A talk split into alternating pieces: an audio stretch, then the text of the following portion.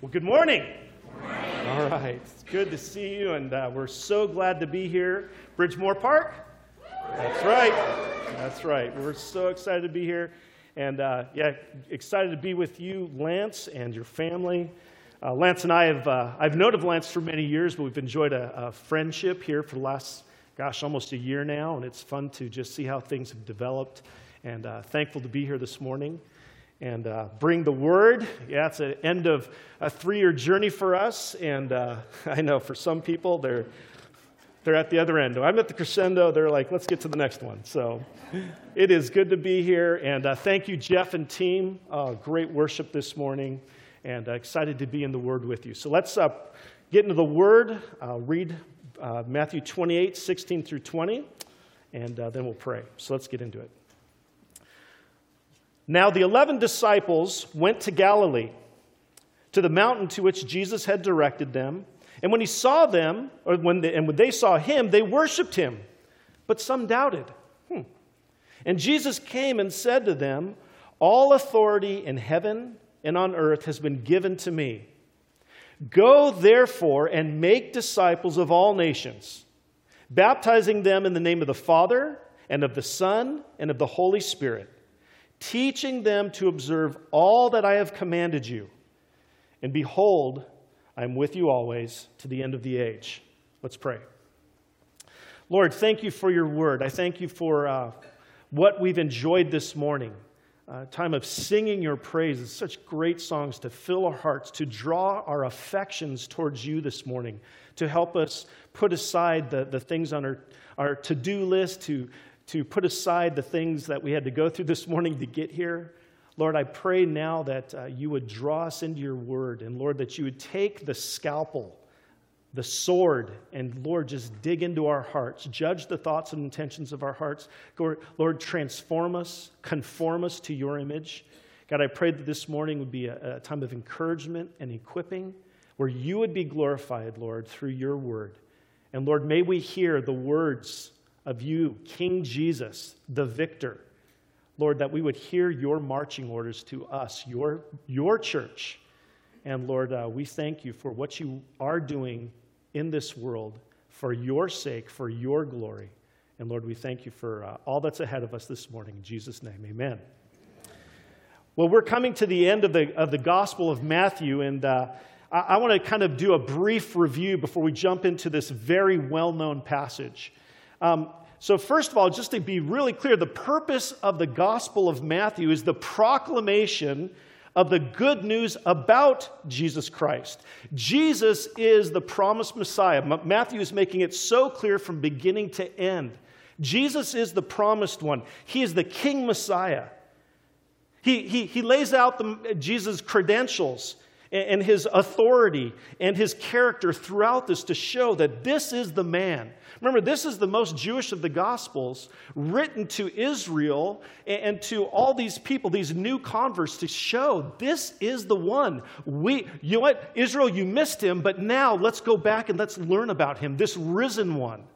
This was actually uh, the discipleship curriculum of the early church. Here's who Jesus is, here's his ways, how you can live with him. Now let's proclaim him. We have it from the beginning to end. We have his lineage, was to show his credentials. The Messiah had to come from a certain line, and he lays it out in his, his uh, genealogy there. We have in his arrival, we have angels announcing it, we have magi confirming it, we have the preaching of the forerunner to say, Yes, he's the one, and here he comes. He's recognized by the crowds as he taught. What did they say? That he had authority, not like the scribes. They were amazed at his teaching.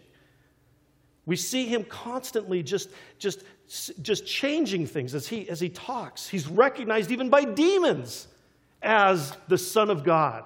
Demons knew who he was. We have, of course, I've already mentioned, we have, he was announced by angels, and in his resurrection, they're there again. And best of all, he's recognized by who? By God himself at his baptism and his transfiguration. Matthew is constantly showing that Jesus fulfills every messianic prophecy and every messianic type. It is clear that this is the man. This risen king is the Messiah. He is the promised king. And at the end of Matthew, we have all these threads being drawn together. There's different threads, different themes in Matthew that he's emphasizing. We see him, for instance, when he's on the, given the Sermon on the Mount, he is, in, in essence, reenacting Moses giving the law at Mount Sinai. And we have him sitting down to teach, and he taught Torah. The Messiah needed to know the Word of God, and he taught it, and they were amazed at his teaching. We see him, we see him being the light to the nations. It talked about when he arrived on the scene in the northern part of Israel. It was, it was in fulfillment of, of, the, of, the, of the Messiah coming and bringing the dawn of the Messiah's message to, to the northern part. To the, he was into the Galilee of the Gentiles. We see his authority claimed and demonstrated. Now, here at the end, it's declared and affirmed. The king and his kingdom. He's come offering it. Now he's the king proven, and he's talking about his kingdom. So all these things are being drawn together here at the end of Matthew. But let's be really clear. We talked about the gospel of Matthew. The gospel is about Jesus Christ. It's not about a formula you memorize, it's about the person of Jesus Christ. It's about believing in him and who he is and what he did. He lived a perfect life, perfectly fulfilling the law, the Mosaic law. He was the one. He's the only one who ever fulfilled it perfectly. And because he fulfilled it perfectly, he earned righteousness, which is so important because we get that righteousness if we become a follower of Jesus Christ. Amen? Perfectly fulfilling the law. And then he steps in as our substitute. We see that on the cross, the sacrifice for our sins. He is the promised servant of Isaiah 53. He's the one fulfilling it all the way through. He fulfilled the prophesied role and then he rose from the dead, proving he's God and able to save. We looked at the resurrection last week in our church, and what a joy. It was Easter in the middle of August, right? So here we are, we're at, at, at, this passage here at the end of Matthew, and, and we're at the, the final week, the end of his final week. It's actually the beginning of the next week. But it, it, it's funny that in, in Matthew, if you notice, that he has seven or eight chapters devoted to the final week of Jesus' life. And it's the, it's the largest percentage, if you look, uh, devoted in Matthew. It's for this final week called the Passion Week, the week of suffering. It began with his triumphal entry. And here, that was Jesus being presented to Jerusalem. Here's your king. Kids saw it. Here's the Messiah. Hosanna, save us from a messianic psalm. There's serious conflict during the week. He cleanses the temple, and then he has all these conflicts with the religious leaders. And guess who wins? Jesus does, constantly. He's the man. And then the ends, the week ends with their murder, with the religious leaders and their murderous rejection of him. But all the while, this wasn't by accident, was it? Jesus was in charge of every detail. He was fulfilling exactly what was supposed to happen to this suffering servant even down to the very moment of his death. It says that at 3 p.m., that fateful day on Friday, it says he gave over, he yielded up his life. He didn't die passively. He said, Into your hands I commit my spirit, and he breathed his last. Jesus was in charge. The giver of eternal life is also the one who has the authority to lay it down. He's the man. All the way through. And this leads up again to the cross, where he died. He died fulfilling perfectly the plan of redemption. He is the perfect sacrifice. His life was the ransom price. He is the propitiation. All these, you see this throughout the New Testament, all these words being mentioned, it happens right here. The one who perfectly paid for the sins to the holy judge. That's what propitiation is. Providing the righteousness we must have to stand before God. When you get to heaven, you always said, you may have heard this, hey, when you get to heaven and God says, why should I let you into my heaven? Again, that's fictional, by the way, but just, just stay with me on this. And he says, why should I let you into my heaven? Well, we can't say anything except that uh, Jesus did it for me. And you can't stand before a holy God unless you are holy yourself. And I don't know about you guys, but I don't have holiness of my own. Do you? No but it says that He provided the holiness we need. His righteousness, when we're in Him, we are clothed with His righteousness. Amen? So that's why we can stand before God. If you're a follower of, a believer in the Lord Jesus Christ, that's what you have. That's what Jesus provided. This final week and what happens here on, on the cross is just amazing. But it doesn't end there, does it? There's a, a, a little illustration here. Uh, just follow me with this one here, but uh, the right news is very important, not fake news, right? The news of the result of the Battle of, Battle of Waterloo, going way back here in time, was eagerly awaited by the people of Great Britain, for so much depended on it. Somehow or other, the message came with one word short, and only two words got across Wellington defeated. The country was plunged into mourning, and great was the lamentation until the mistake was discovered and the omitted third word arrived Napoleon. So it read, Wellington defeated Napoleon. That makes a big difference, doesn't it? That one word. Their sorrow was turned into joy, and great rejoicings followed the mourning. Here's the deal the tomb is not the end of the story, the final news story, is it? The, the tomb uh, was empty on that first day of the first week. Christ was the glorious victor at the cross. And that's what we see in, in, in, verse, you know, that, that Matthew 28, the beginning of the passage, we just see that the great news the tomb is empty. It changed everything. The resurrection changes everything, folks. You and I could not be sitting here with any kind of hope without him rising from the dead. Matter of fact, Paul, we looked at this last week at our church. Paul says, We're idiots if we believe this Christianity thing if there is no resurrection. If Jesus didn't rise from the dead, this is all pointless. The resurrection changed everything. History has changed. The single most important event in human history, the resurrection. Amen? Amen. Amen. Then we have this little interlude in verses 11 through 15 in chapter 28. We, I call that fake news, the anti evangelism. The religious leaders and the soldiers get together, come up with a really weak story. Oh, they stole the body while we were asleep. Okay, how did you know it was them if you were asleep? One. Two, you should be dead, and none of them got killed for it. Okay? But that was their anti evangelism. But now we have here, in our passage now, we have the king providing the true message, our true marching orders. The king is holding court in Galilee. That's what's happening. The king is holding court here. So now we'll jump into verses 16 and 17, the king and his people. So now the 11 disciples went to Galilee to the mountain to which Jesus had directed them. And when they saw him, they worshiped him, but some doubted. So now it's just to say, hey, in contrast to what was going on with these religious leaders and the soldiers, we have the truly risen and vindicated king, and the people are to come and hear him. It says the 11 disciples because they're minus one, which is Judas, okay? But I don't believe it was just the 11 that went to meet him. See, where did Jesus spend most of his ministry? Up in the northern part of, of Israel, Galilee.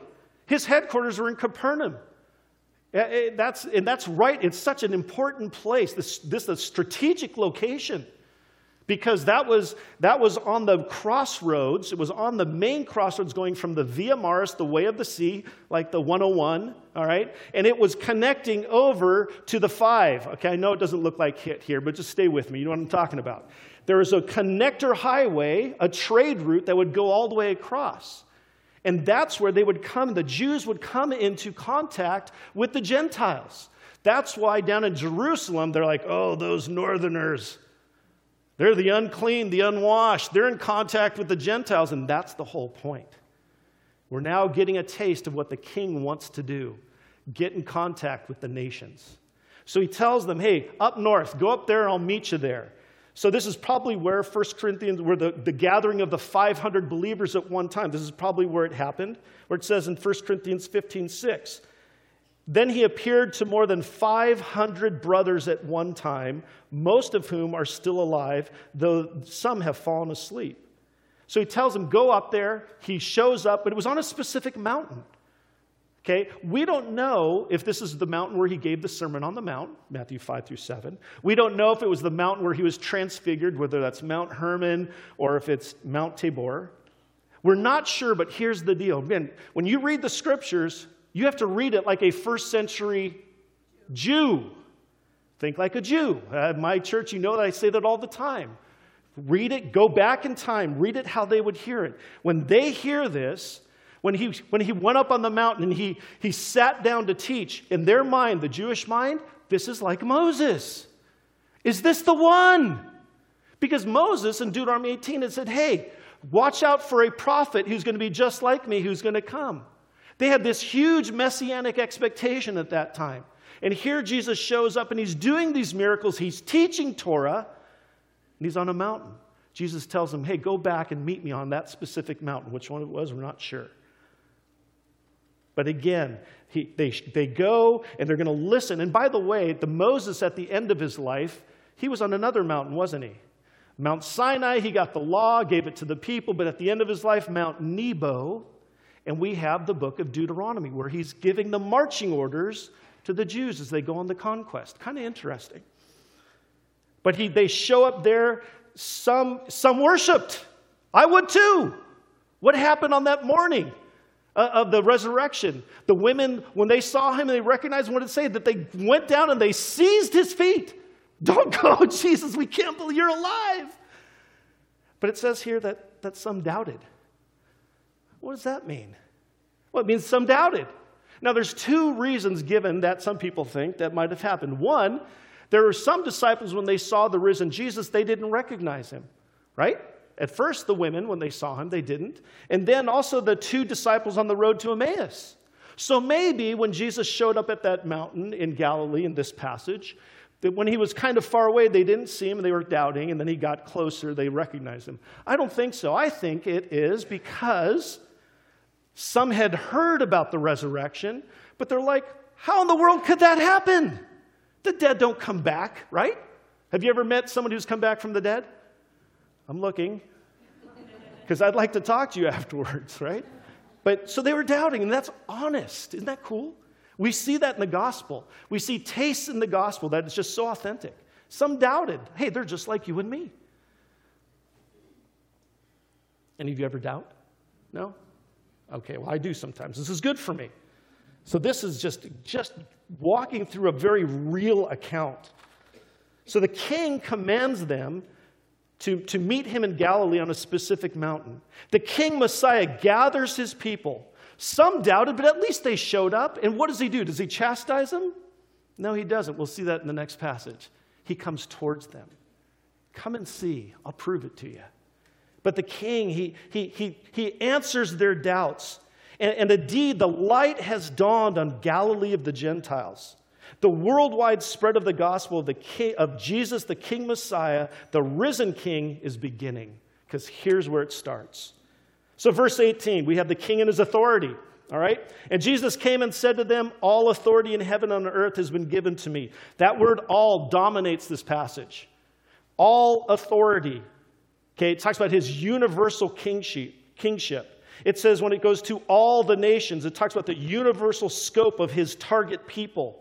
When it says to, he says, I you know, teach them to observe all that I've commanded you. It goes to his universal, our need to obey the king. That's a universal command to obey his teachings. And then he says, Lo, I'm with you always to the end of the age. Talks about his universal promise of presence and power for his sent ones. Now, there are 12 apostles, but they're not the only apostles, are they? You know what apostle means? Sent one. We are sent ones. I'm jumping ahead of myself, but you get the point. And we see also, too, when, when, it, when Jesus says, and all authority in heaven and earth has been given to me, we also have, we're supposed to think of his, the king and his kingdom again. His kingdom, it just dominates Matthew. Jesus has taught often that the king of God was at hand, right? He said that. Repent, for the kingdom is at hand. The king is here offering his kingdom. We have here the king having been proven to be the Son of God, the Son of Man, but he doesn't have a visible kingdom. Was Jesus reigning from Jerusalem in David's throne at this point? No.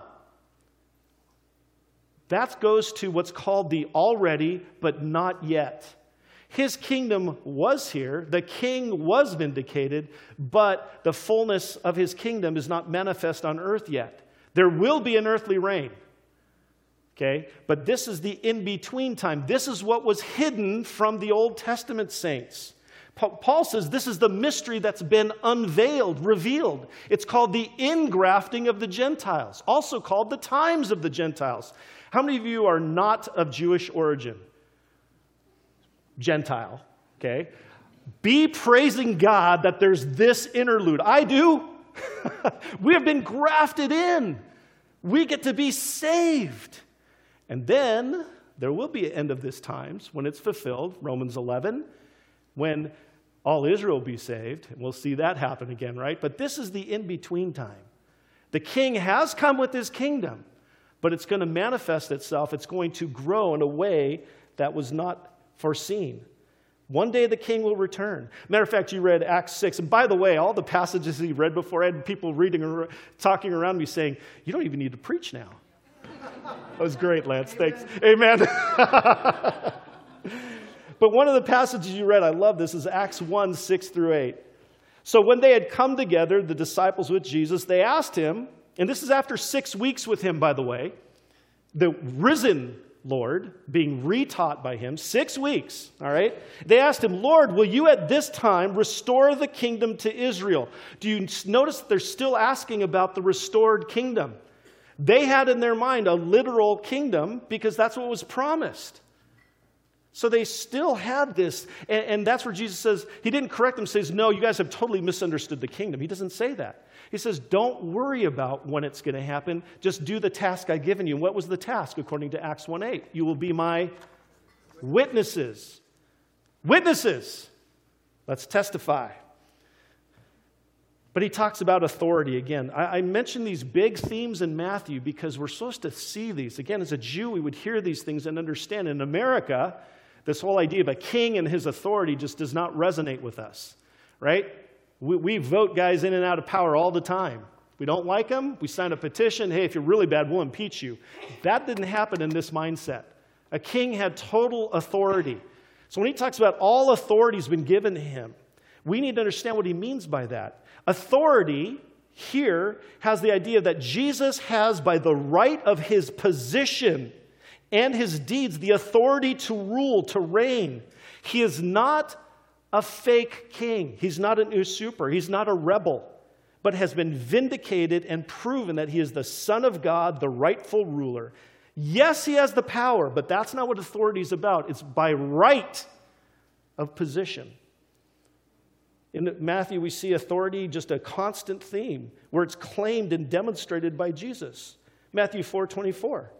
So his fame spread out throughout all Syria, and they brought him all the sick, those afflicted with various diseases and pains, those oppressed by demons, those having seizures and paralytics, and he healed them.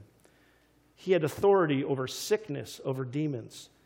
Matthew 7 29, for he was teaching them as one who had authority, not as their scribes. He had authority over the Word of God. But that you, Matthew 9, 6, but that you, that, but that you may know that the Son of Man has authority on earth to forgive sins. He then, he turned and said to the paralytic, rise, pick up your bed and go home. And what did the paralytic do? He did exactly that. There's no atrophy here. Instantaneous, totally public, totally miraculous. Got up, and it showed, it was proven. He was proving he had the authority to forgive sins. He's been authority, it says that in Matthew 11, uh, 27, all things have been handed over to me by my Father, and no one knows the Son except the Father, and no one knows the Father except the Son, and anyone to whom the Son chooses to reveal him. He has authority to reveal God. He has authority. It's all the way through. Listen to what he says here Heaven and earth will pass away, but my words will not pass away. Jesus, a man, said this about himself. Heaven and earth will pass away, but my words will not pass away. That's authority. So he claimed that and he demonstrated that. But here's the deal he was vindicated. The resurrection is the proof of God's acceptance of his sacrifice and it is his declaration that Jesus is indeed the promised King Messiah, the divine Son of Man. It was promised, and he claimed it, but now it's proven by the resurrection. Romans 1 1 through 5, Paul kicks off his whole letter, this huge theology work.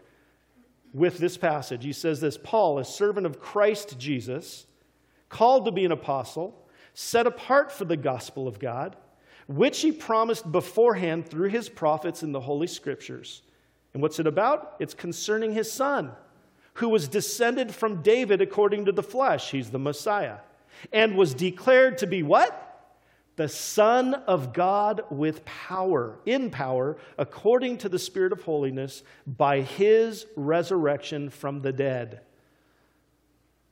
He is vindicated. He is the one with authority, and it's authority given by the Father in fulfillment of that famous passage in Daniel. Here we have in, in the Old Testament one of those places where you're like, wait a second, how can there be two divine figures? I thought there was only one God. Look at this Daniel 7 13 through 14. This is Daniel. I saw in the night visions, and behold, with the clouds of heaven, there came one like the Son of Man. By the way, in the Jewish mind, the clouds of heaven, if someone was coming out, that was the chariot of God. Look in Psalms. So, someone who's coming on the chariot, on, on the clouds of heaven, the chariot of God, someone who came like a son of man. And by the way, what was Jesus' favorite self title, self identification? The Son of Man. And he came to the Ancient of Days. Well, who's that? God the Father. And was presented before him. And to him, this Son of Man, was given dominion and glory and a kingdom that all peoples, nations, and languages should serve him. His dominion is an everlasting dominion which shall not pass away, and his kingdom one that shall not be destroyed. He fulfilled this prophecy. He is the Son of Man. This authority is his, given by the Father. So, standing before these disciples on that specific mountain, was no defeated rabbi or revolutionary or whatever other label you want to come up with. That's not who Jesus was or is. He is the risen King, the Son of God, the Son of Man. Victory was His over sin, death, and Satan. All authority was and is His. The King reigns, and His kingdom will never end. Yet, in this, glor- in this period of already but not yet, He has a task to give to his people. All right, you guys ready for that? I had to make a big point about the authority because if he's got the authority, what do we do? We submit to it, right? He's the king. Can't vote him out. We got something to do, and he's going to tell us what to do now. And that's the king and his commissioning of his people. And this was, by the way, is not the Great Commission. Lance and I talked about this before. You know what the Great Commission is? The Father sending the Son. That's the Great Commission. We get passed on that commission. And we have that commission 2,000 years later, but the Great Commission was the Father sending the Son. Amen. So here we have the commission. We get to the heart of what most of us have heard before, but let's walk through this. Go, therefore, and make disciples of all nations, baptizing them in the name of the Father, and of the Son, and of the Holy Spirit, teaching them to observe all that I've commanded you. That therefore, just launches off of what is just said because of his victory, because all authority is now his, now we must listen to the king. Therefore, we need to find out what his plans are for us. And then what we're going to do is we, so, what is this mission? Well, he lays it out for us. First of all, the mission is not going, the mission is make disciples. That's the command in this passage. The going, the teaching, or the baptizing and the teaching, those are participles, meaning they describe the, the verb, the main action. They describe how it's done. But make disciples, this is the main command. And what are disciples? They're learners. They're followers of. And matter of fact, there's the Jewish saying is that may you get the dust of, your of the rabbi on you, meaning you walk so closely behind the rabbi that you don't just hear what he says, but you imitate him. So a learner is not just a learner of what he says, but how he lives and do the same. We are to be learners, not just people who know and can spout off a bunch of stuff about Jesus. We have to live like him. James makes a big deal about this, right? Faith is both knowing and obeying and doing. We're listening as learners to the authoritative teaching of the Master. We are humble students who listen, learn, and obey. Here's the deal. The longer we are, we live as Christians, we have a tendency to get pretty prideful. Oh, I've heard that already. How many of you, when you heard that this was going to be the pastor, like, oh, I know this one? I can tend to do that. I'd say this, remind my people all the time when we preach. It's like, look, don't let the familiarity ruin the message. We've heard it, but we need to rehear it. I need to be reminded all the time. I'm dumb. I forget. Or I just get disobedient. How many of you are like that? Yeah? Am I amongst fellow imperfect people? I didn't see a lot of raised hands. Everyone get your hands up. You're breathing. we all struggle. We need this reminder. And here's the deal we don't make disciples of ourselves, do we? See, rabbis made disciples of themselves, but we follow the great rabbi, so we make followers of him. We do our best to help them, but we're all just trying to pursue him. And it's of all nations. You understand, in Matthew, the mission of Jesus was not to all nations. He said he came to the lost sheep of the house of Israel. But there are hints that it was supposed to go out further. And now it's being made clear. And by the way, see the book of Acts, right? And boy, did they have hurdles. Love the book of Acts. We're probably going to go that, into that next year. But to watch how these imperfect people, even in the early church, they had problems, but they had hurdles to overcome. Why? Because they were sinners. But God still used them to change the world, and it's still changing. So that's the command make disciples. But the process has three parts to it going, baptizing, and teaching. It's not quick and easy. It's not like go to some, you know, harvest crusade and you become a Christian and boom, you're done. It's a lifelong process, isn't it? It's very, it's a struggle. It's not easy being a Christian, is it? If you have an easy life as a Christian, let's talk. I want your, that's, it's not the Christian life. But again, the three participles, participles describe what, what, it's supposed to look like. So, first of all, going, it means to be on the go, with intention, being sent out. The for, it has the force of a command, though, because it is what's called fronted in the Greek. It's before the main verb.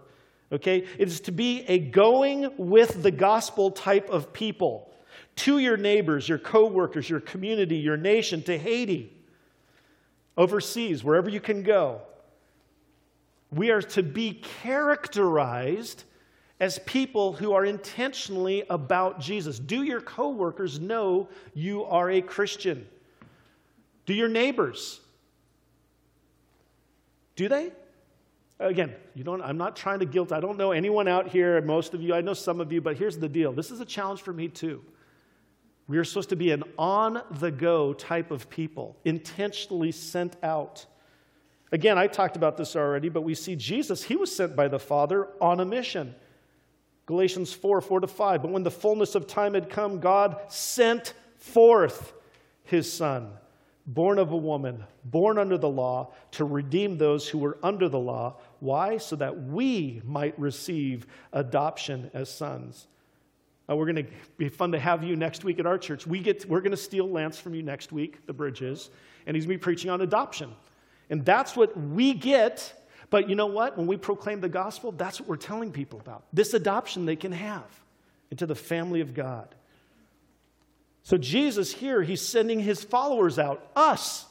We have a mission. Jesus said to them again, John 20, 21, Peace be with you. As the Father has sent me, the Great Commission, even so I am sending you. Wow. It's a heavy mission, isn't it?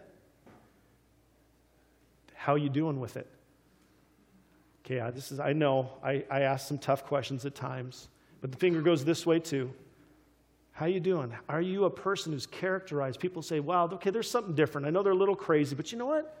There's something attractive. They got hope.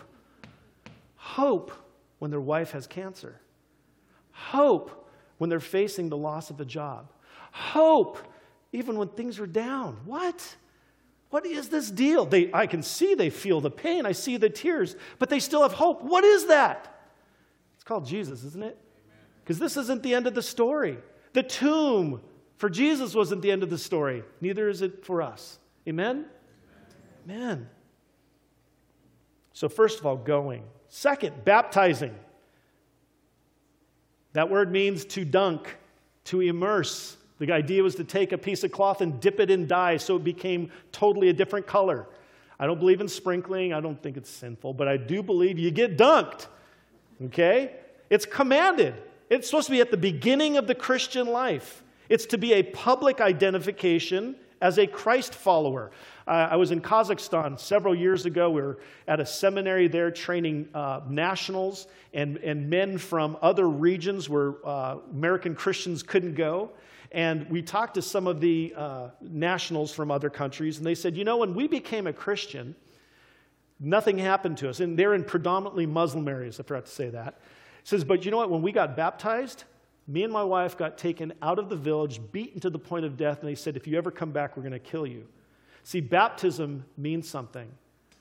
Here, it's kind of a weird ritual. That's so, that's, well, what are they doing?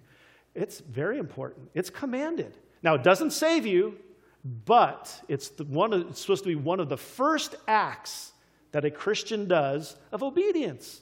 It's a sign of the fruit of salvation. And here's the deal oh, I didn't say the other part, it's to be a public declaration that you have repented of your sins and you believe in Jesus, you follow him and belong to him. But, but here's the deal. We see in Romans 6, verses 3 through 5, that baptism is really an illustration of what happens to us spiritually. It's an illustration. Listen to this Romans 6, 3 through 5. Do you not know that all of us who have been baptized into Christ Jesus were baptized into his death? It's symbolic of dying with him when you go under the water. It's also symbolic of cleansing. Water cleanses. We were buried, therefore, with him by baptism into death, in order that just as Christ was raised from the dead by the glory of the Father, we too might walk in newness of life. For if you, been, if you have been united with him into a death like his, we shall certainly be united with him into a resurrection like his. So baptism is hugely symbolic. I love doing baptisms. The more public, the better. We love doing them down at the beach. We have people give their testimonies up on the sand or on the grass, depending on where we do it. So people hear the testimony because our culture doesn't know what baptism is, but we still do it. It's unusual because it's to be a declaration. It's an amazing thing. Okay, I'm going to get real personal. How many of you have been baptized? Okay, I didn't ask for the raising of hands, but you guys, way to go. and if you haven't, let's get that done. This is not to, well, it is kind of convict you, but not in a hardcore way. I want you to get baptized. We love baptisms. What a celebration of the miracle of new birth. Miracles still do happen. When you become a Christian, that's a miracle. The dead are raised, right? I'm getting off on this. Oh, and by the way, here we have too, baptize, it's not just baptize them, he says baptize them what? Into the name, by the way, that's the name singular in the Greek, but then it's to the name of the Father and of the Son and the Holy Spirit. We have one of the clearest statements of what we call the Trinity or the triunity of God. Jesus here is putting himself on par with God. Do you understand how crazy that sounds? Didn't that sound weird? Jesus, a man who they had lived with for three years, is saying he's God. Now, he's proven it, but still, just to hear that. But it's true. He, there's one God, yet three persons. All are God. They're not three separate gods, but they're one and three. I know it's mind boggling, but we've got to say it because here it is. Right? Amen. So it's a specific kind of baptism into the name of Jesus Christ as God God the Father, God the Son, and God the Holy Spirit. It doesn't end there, does it? It's not just conversion, getting baptized, it's, it's a lifelong process because it says, teaching to observe all that I have commanded you. Oh my goodness. I don't obey all the time all that I know that He said to do. How about you? It's a lifelong process of learning, is what we're being called to, to teaching. Inherent in the word disciple is the idea of a learner. Learners are taught. To make disciples means to teach and to instruct both in the data, we do need to know data. There's no doubt about that. There's knowledge. But also in the modeling. So when you're discipling, you got to live it out. Right? They say more people, you know, they, they, more is caught than taught. They need to see the Christian life lived out. And so, while we have classes where we teach like the life of Jesus or here's how you evangelize, we also want one on one discipleship where you meet for coffee and you know somebody for a long time and you spend time with them because over time, they not only hear, the new believer not only hears about Jesus and how to live, they also see it from a real life living disciple. And they learn. Incidentally, that is the mandate of the church. That's why Lance, why the elders, myself, we are to be teachers. That's our primary job is to equip the flock. We are to teach, to teach, to teach, to teach, to teach, to teach. Matter of fact, the Word of God, we're supposed to teach the whole counsel of God, according to Paul when he was meeting with the elders of, of Ephesus in Acts 20. But we have here, what are we supposed to teach? The Word of God. 2 Timothy 3, and I'm going to start in verse 14. But as for you, continue in what you have learned. This is Paul talking to Timothy. And where was Timothy, by the way? Timothy was leading the church at Ephesus. He was there, and Paul was encouraging him hey, continue in what you have learned and have firmly believed, knowing from whom you have from whom you learned it, and how from childhood. Well, who taught him in his childhood? His mom and his grandma, it says. Moms, grandmas, you play an important role. Don't you ever, ever think that it's unimportant. We all have to teach the Word of God. And how from childhood you have, have been acquainted with the sacred writings, Scripture, which are able to make you wise for salvation through faith in Christ Jesus. Then he says this All Scripture is breathed out by God and profitable for what? Teaching, doctrine in some of your translations it teaches you here's God and here's his ways. It's useful for reproof. Hey, you've gotten off God's ways. For correction. Hey, here's how you get back on God's ways. And for training in righteousness, here's how you stay on God's ways, God's pathway. For what end? That the man and woman of God may be complete, equipped for every good work. The word is what we need to be teaching. If you say you're discipling somebody, but you never talk about the word of God, add it quickly. Otherwise, you're teaching opinion and hazy thoughts. Get to the word. The task we are given is to make disciples, proclaim Christ, preach the gospel, the call for repentance of sins and surrender to this King Jesus. Those who believe in Jesus, to get them baptized and then into a lifelong pursuit of learning Jesus and obeying him and following him. Make disciples. Come back to that in a second. But here's the last part where he gives them this his promise, the promise of his presence in the last part of verse 20. And behold, I am with you always to the end of the age. That's a precious promise. He closes with, his, with this promise. Though he was leaving physically, he wouldn't be gone at all. He was with them. The Emmanuel of Matthew 123, meaning, what does Emmanuel mean? God with us. God, God's, God amongst us. God with us. It's still with us. Death couldn't hold him. Now he guarantees his empowering presence wherever they go, wherever we go. We are his sent ones, 2 Corinthians 5 19 through 20. That is, in Christ, God was reconciling the world to himself, not counting their trespasses against them. Praise God. And entrusting to us the message of reconciliation. Therefore, we are ambassadors for Christ, God making his appeal through us. Wow. Hey, ambassadors. I lived in Brazil when I was in junior high, eighth and ninth grade, actually, and I got to meet the ambassador to Brazil from the United States. We get to go hang out at the embassy and the grounds there, play soccer and all that, and, and get meeting him, and it was cool. Got to meet him, nice guy and all that. But what was interesting is like, you know, older and get to read about this. He would represent the United States to Brazil. He, in essence, was the president. Now, he wasn't the president, but by proxy, he was.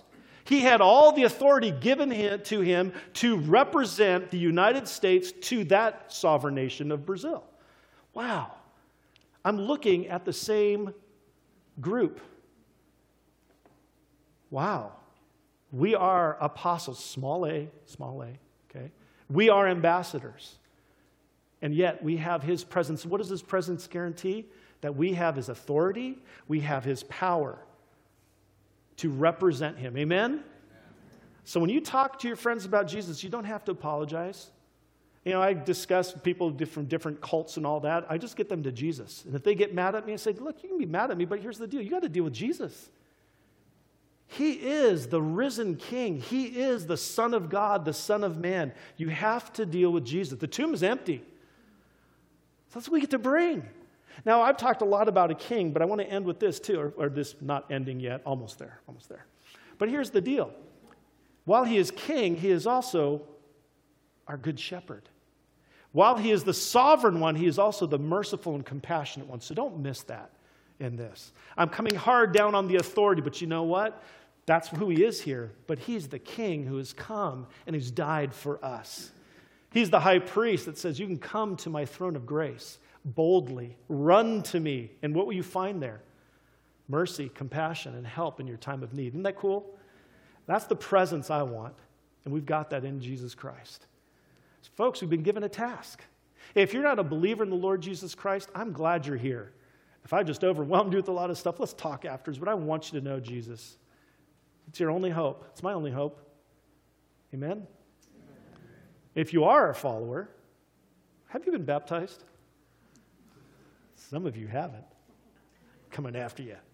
And I mean that in all sorts of loving ways. Let's get more baptisms. That'd be so fun. There's such a demonstration to the world that, yeah, boy, that Jesus is different. And I want them to know that Jesus. And if you are a follower and you've been baptized, how are you doing at, at being a disciple? Are you a learner? Do you come to church with your arms crossed? I got this. I'm going to check on all the. Again, you're supposed to be checking the scriptures and tracking with. But what's your attitude? Are you a humble learner? Are you? Ask yourself that. We're supposed to, aren't we? And if you are also a humble learner, that's awesome. Are you making disciples? Who are you building into. You, gotta, you have to have some people on whom, who are you spending time encouraging and strengthening faith. Sometimes it'll be short little snippets, but who are you in a, a longer relationship with? Parents, you get to disciple your kids. My daughter just came back from the army on Friday.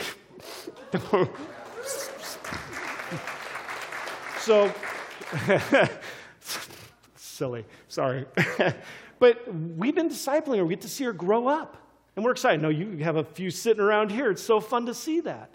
But that's, that is discipleship. You're not just parenting, you're discipling.